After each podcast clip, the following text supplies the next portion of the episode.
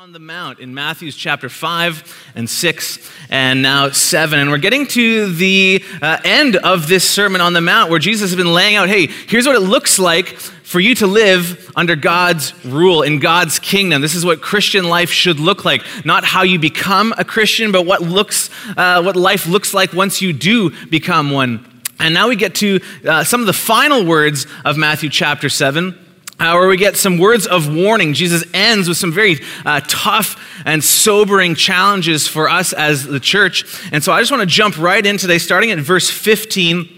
Uh, because we've got uh, a bit of work to do this morning uh, together. So, Matthew chapter 7, I'm going to start uh, in verse 15 down to verse 23, which goes like this Beware of false prophets who come to you in sheep's clothing, but inwardly are ravenous wolves.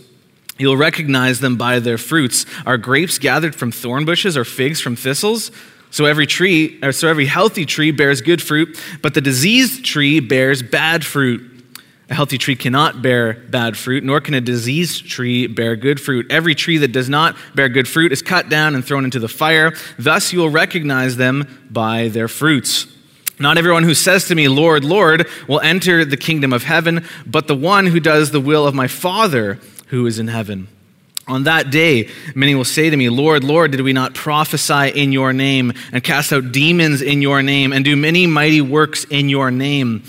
And then I will declare to them, I never knew you. Depart from me, you workers of lawlessness. Wow! Welcome to church this morning. This is what we're talking about today. Like, this is your nice, fluffy summer message, right? This is what you came for, right? This is what, this is what got you out of the bed and got you here. And it is not maybe what we expected.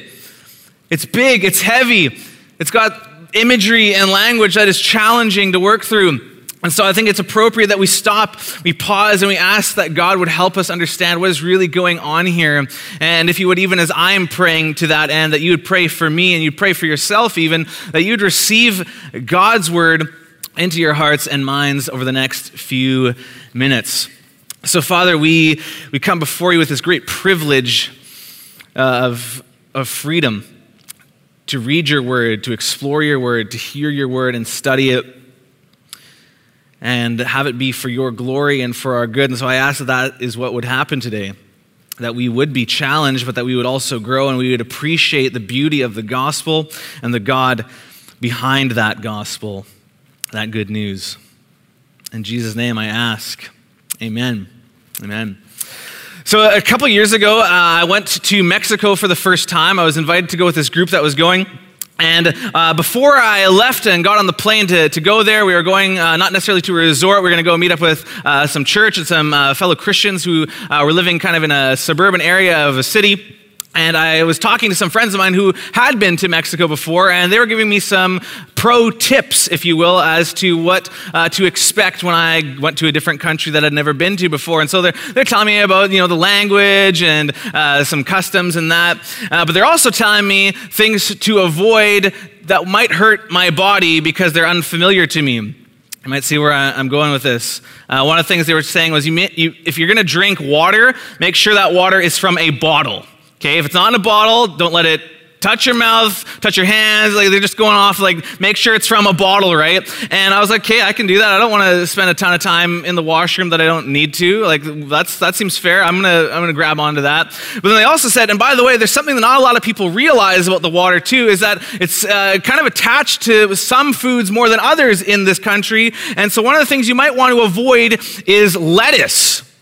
I'm like, lettuce? I'm like, well, it's green and it's a vegetable, so that shouldn't be hard for me. Uh, I, can avoid that easy enough, right?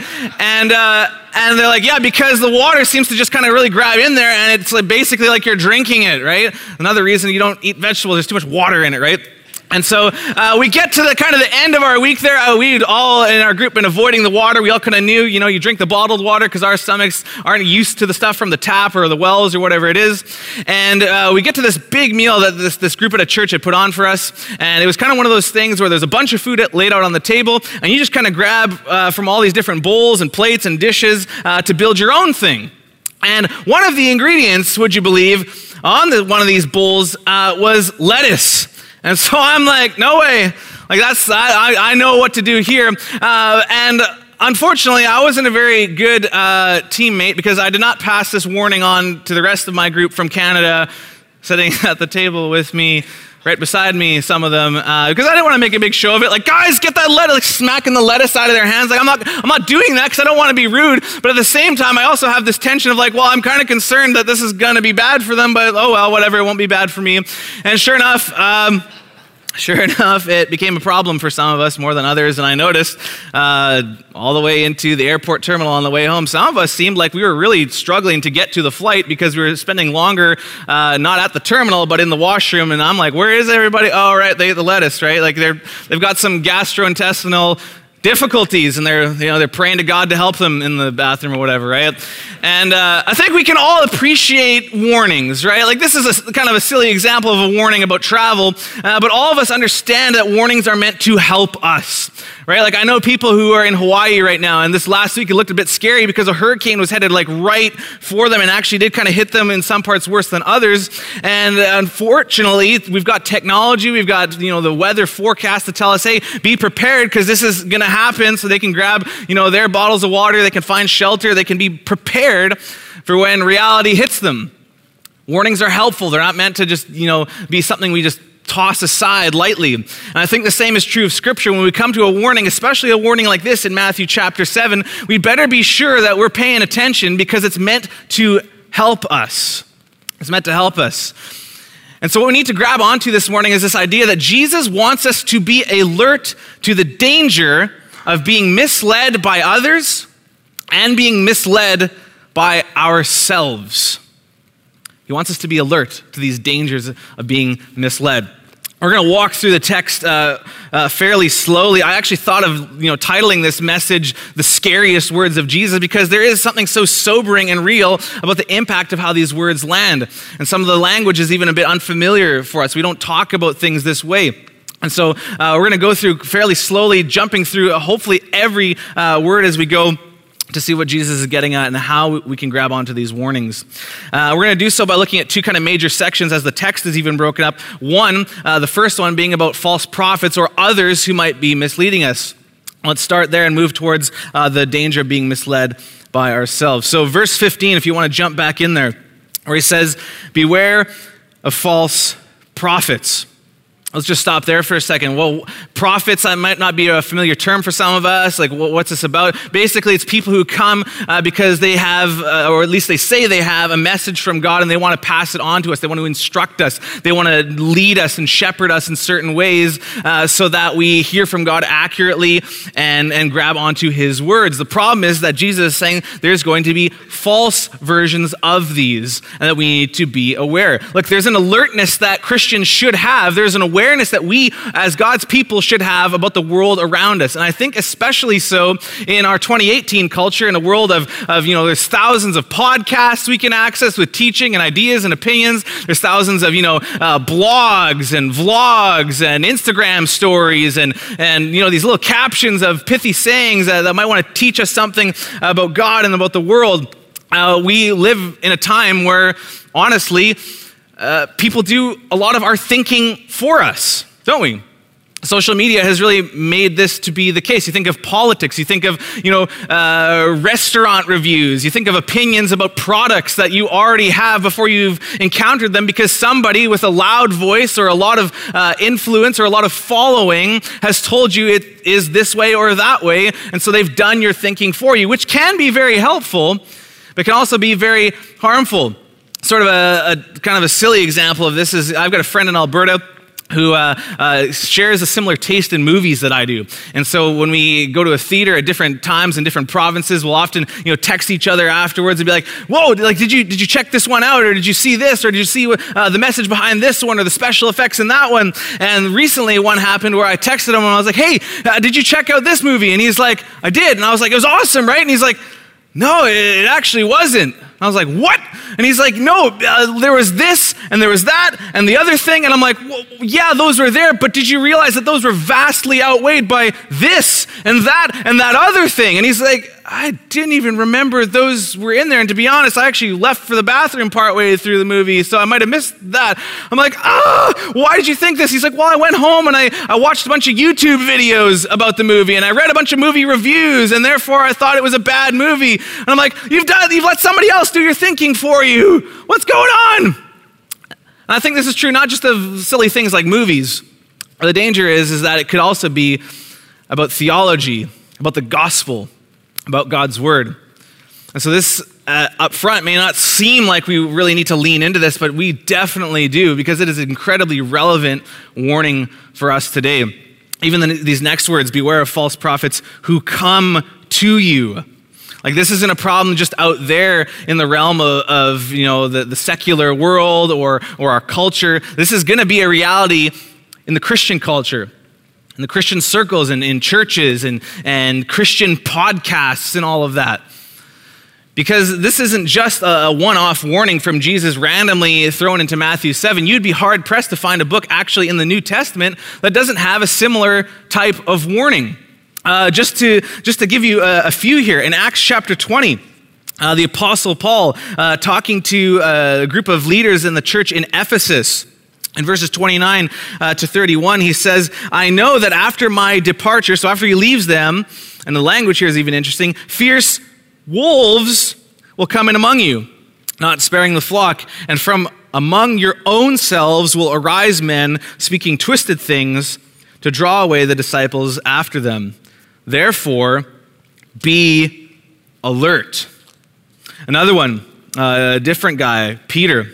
Apostle Peter writing uh, in 2 Peter chapter 2, uh, verse uh, 1 and following, he says, But po- false prophets also arose among the people, just as there will be false teachers among you, who will secretly bring in destructive heresies, so untruths about the core issues of our beliefs, even denying the master who bought them, bringing upon themselves swift destruction.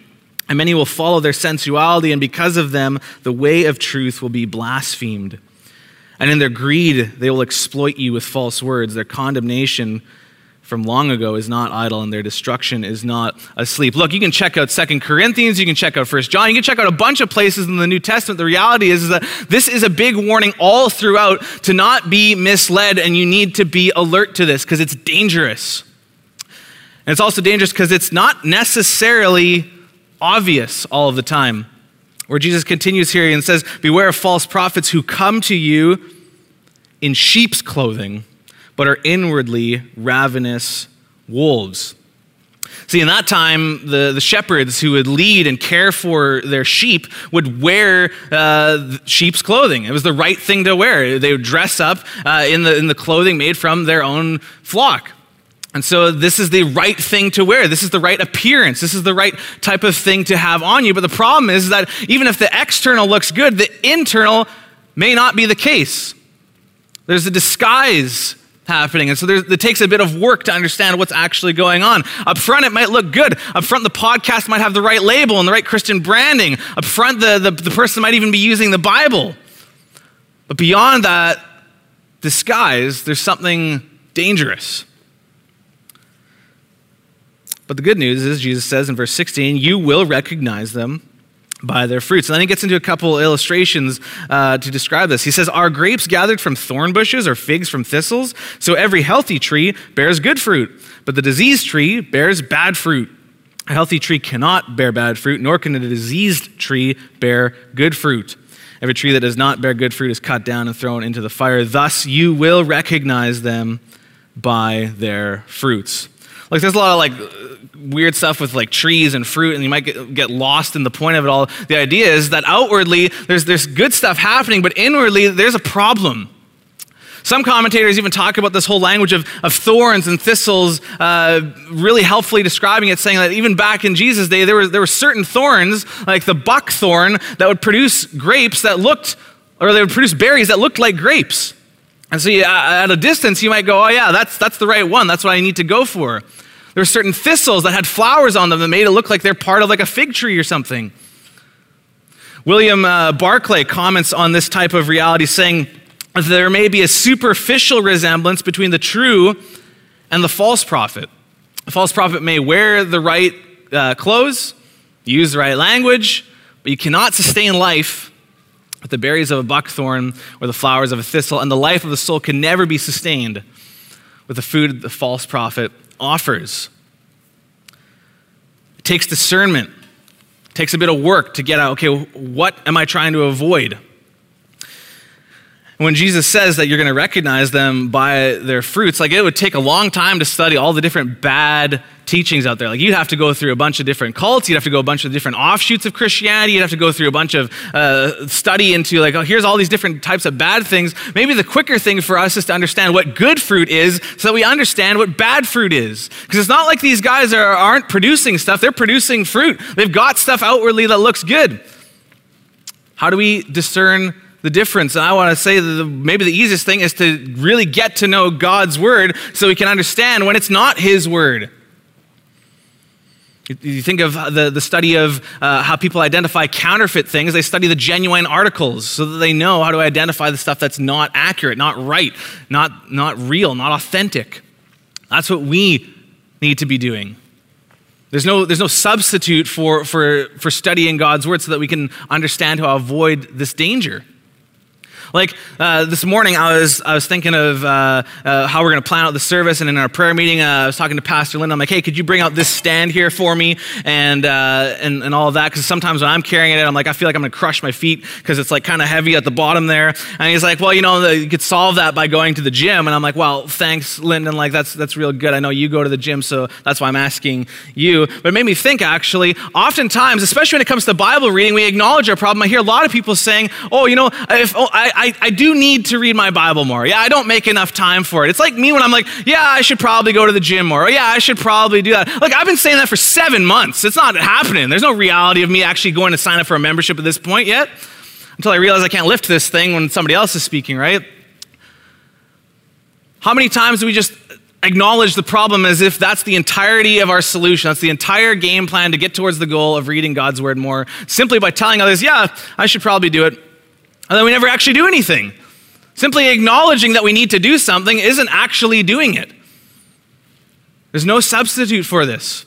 Like, I had this dog uh, when I was growing up. It wasn't a wolf. Uh, it might as well have been, because uh, as far as I know, by my count, and this is, could be low uh, based on things that I didn't see, but by the time that my dog had died, it had taken the life of 13 other creatures. Like, this thing's a psycho. It's like a murderous little hound. It was like a little a Jack Russell Terrier with a 10 times the energy of any other dog I had seen. Uh, basically, I, I kind of replaced that dog with my two year old and uh, a lot of energy. He doesn't kill things yet, hopefully. Um, but I'm like, look, the, the, easy targets for this dog were the ones where I let it out into the yard, and these, these creatures, like this one time I opened the, up the gate and there's this rabbit sitting there, and rabbits are pretty quick, right? But it's not paying attention, it's not alert, it's looking the other direction. My dog's on it like, like, like instantly before I could even acknowledge that that was a rabbit. The rabbit's not even breathing anymore. I'm like, whoa! Look, there's no easier target for wolves than lazy prey. We cannot be lazy about our theology, about our Bible reading, about our understanding of Scripture because that makes us just really easy targets. When Jesus says, Look, you will recognize them, what that tells me is that if we don't recognize them, it's because we didn't put in the work, we didn't uh, do anything other than just kind of let this happen to us. We got to know His Word, we've got to be in His Word. And as we do that, we, we start to recognize certain things. And there's kind of two categories of wolves, if you will, that seem to be pretty common once you get a, an understanding of, of the whole counsel of God's word. The gospel from start to finish. One I would, I would label simply as like a, the artful dodger. They're spotted by what they omit or what they kind of pickpocket out of scripture to swindle us. Um, R. Kent Hughes uh, comments on this type uh, of wolf is saying, There's nothing apparently wrong with this messenger, but there are things that are subtly wrong, terribly wrong. In terms suggested by the immediate preceding context of the Sermon on the Mount, he's talking about verses 13 and 14 here in chapter 7. There's no narrow gate in his message. He says many right things, but he also leaves out some indispensable points of belief, and that makes him exceedingly dangerous. So it's not necessarily by what they say, but what, why they, what they do not say. Stuff that never makes it into their podcast, never makes it into their message, never makes it into a sermon series because it's just something they like to omit. And not just like little things like that Christians might disagree on, like theories and doctrines. These are core things. And the God's people were always familiar with this.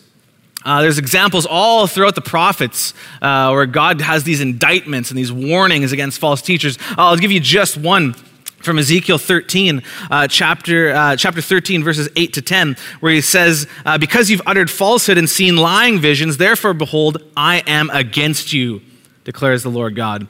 My hand will be against the prophets who see false visions and who give lying divinations. They shall not be in the council of my people, nor be enrolled in the register of the house of Israel, nor shall they enter the land of Israel. And you shall know I am the Lord God.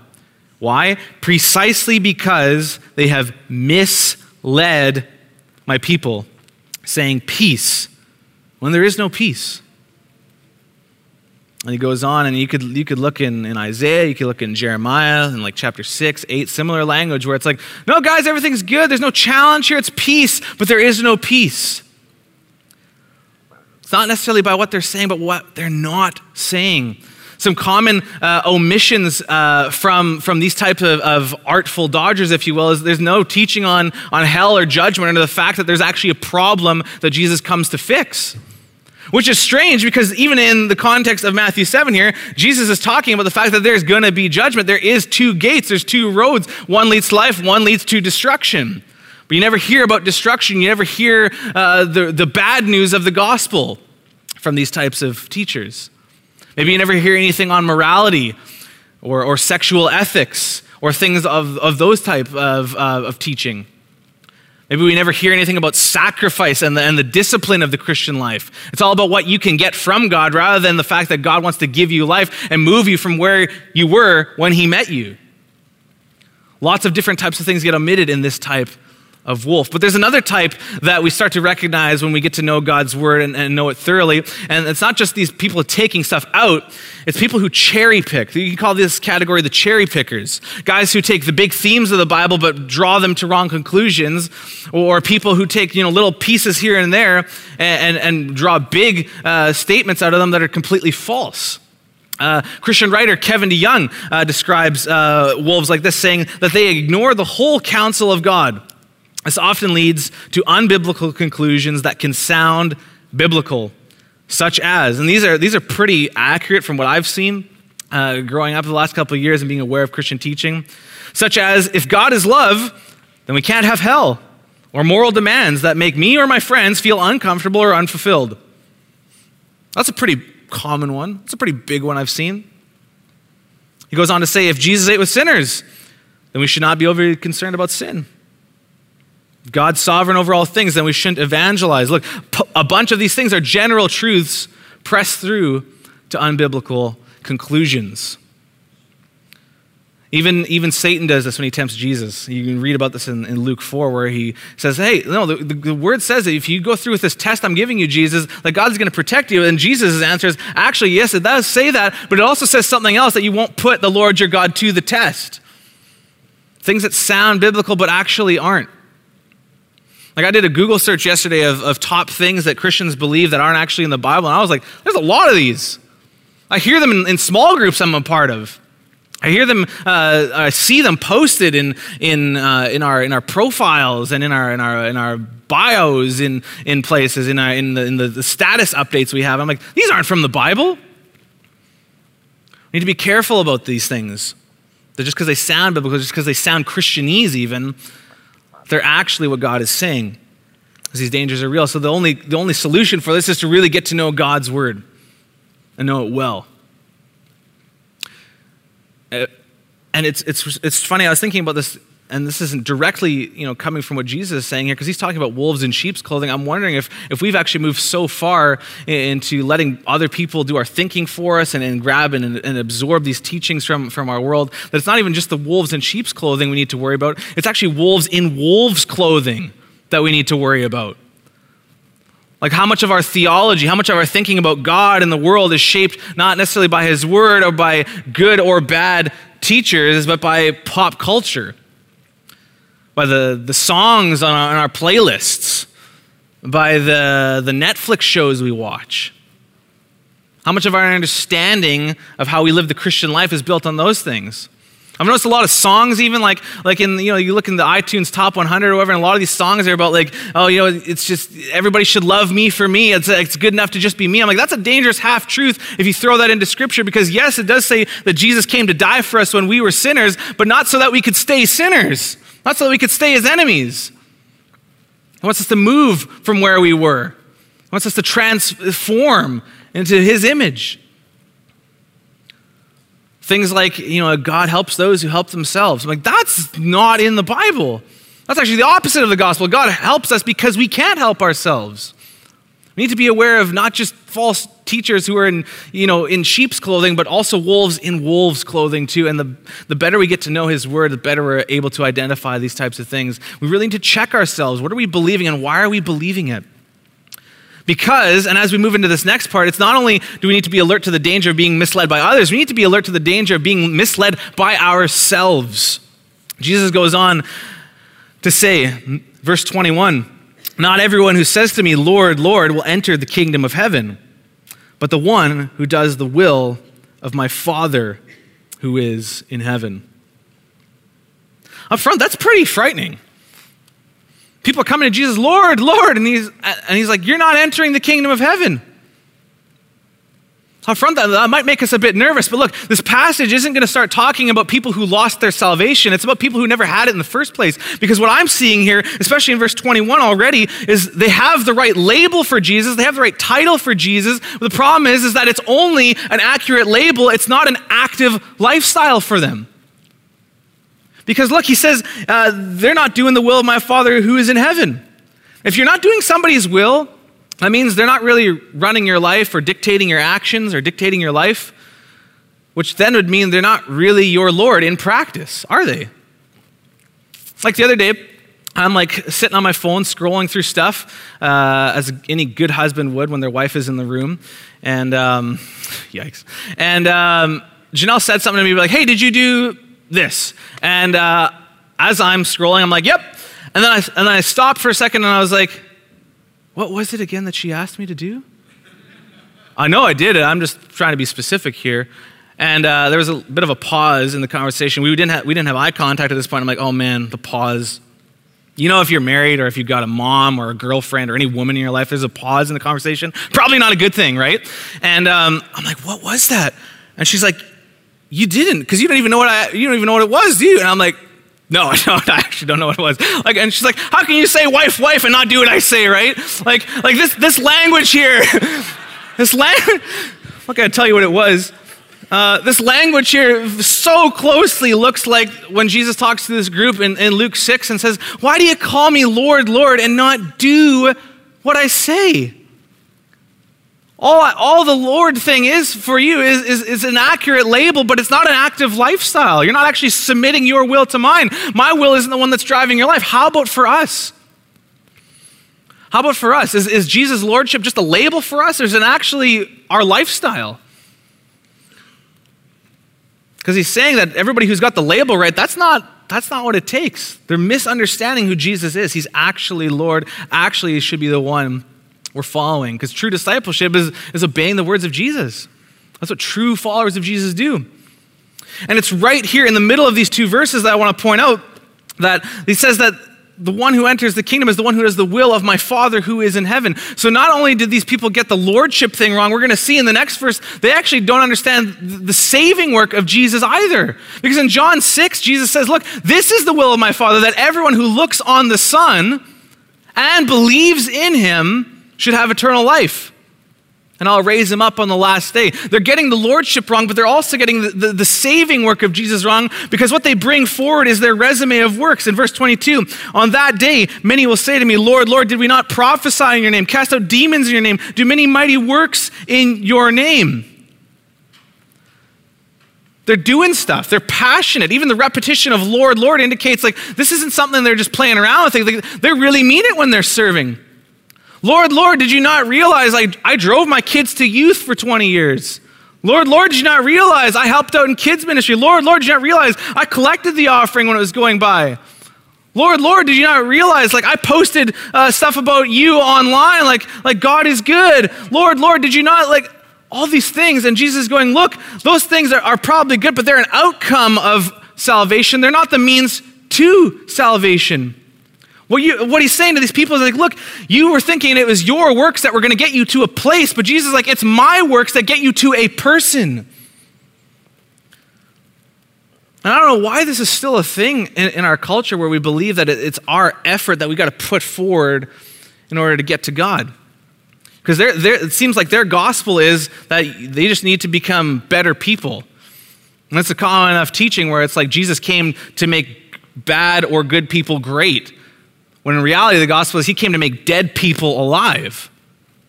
It's not about our works getting to a place, it's about his works getting us to him. And they're bringing forward this resume. You know, this, this, this approach would work in, in a lot of other religions where it's all works based, where you got to put your best foot forward. But Jesus is going, Look, you didn't understand. First, you didn't understand my lordship, but now you don't understand who I am as Savior either. And it's no wonder then that we get to verse 23 where he says some of the most terrifying, sobering words in the Bible. And then I will declare to them, I never knew you. I never knew you. Depart from me, you workers of lawlessness.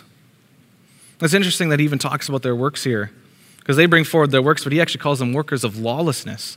Because we understand when we come to believe in Jesus, when we make him our Lord and Savior, when he comes to rescue our life and then rule our life, he gives us the gift of the Holy Spirit to carry out God's ways and to live the Christian life through us. You read in, in Galatians 5 of the types of things that are produced, even the similar language, the fruit that is produced from the Spirit in our lives. And it's good stuff, it's not works of lawlessness. These people didn't recognize Jesus as their Lord, they didn't recognize him as their Savior, and they never had the Holy Spirit to, to live out the Christian life.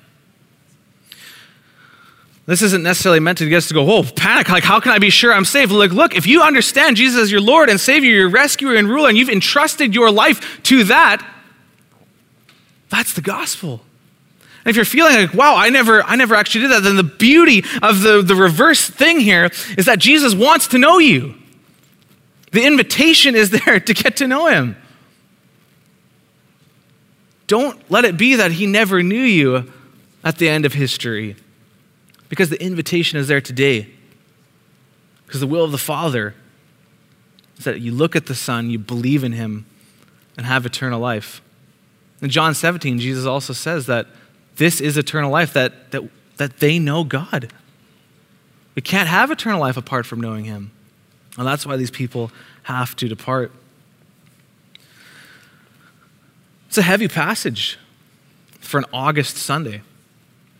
But it's so important that we be alert to the danger of being misled by others and the danger of being misled by ourselves because true discipleship, really living the Christian life, is about following the words of Jesus. So, do we know them and are we actually obeying them? This is why we need to make sure we've got right teaching coming in because we need to make sure if we're following Jesus' words, we get Jesus' words to begin with, but then also live them out the invitation is there to know him. This amazing God who, isn't it incredible that the problem for Jesus is that we as humanity don't know the king, the creator, the judge of the universe, and that he wants to and wants to lead us in a better way.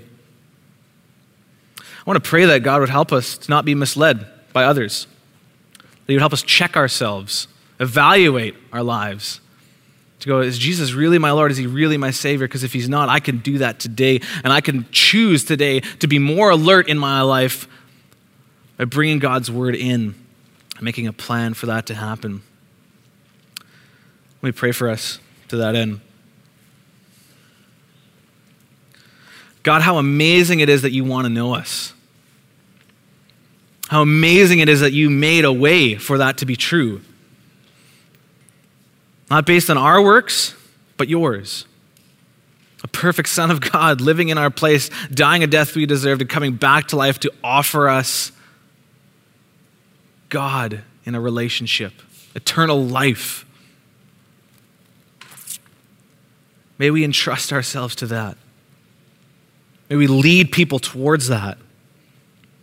And may we be alert and aware of what's going on in our world so that we are strong and following you for your glory, for your mission, for the good of our families, for the good of ourselves, for the good of our city. And thank you that you are with us in the process. Not just that you warned us, but that you're with us as we live out our days. Amen.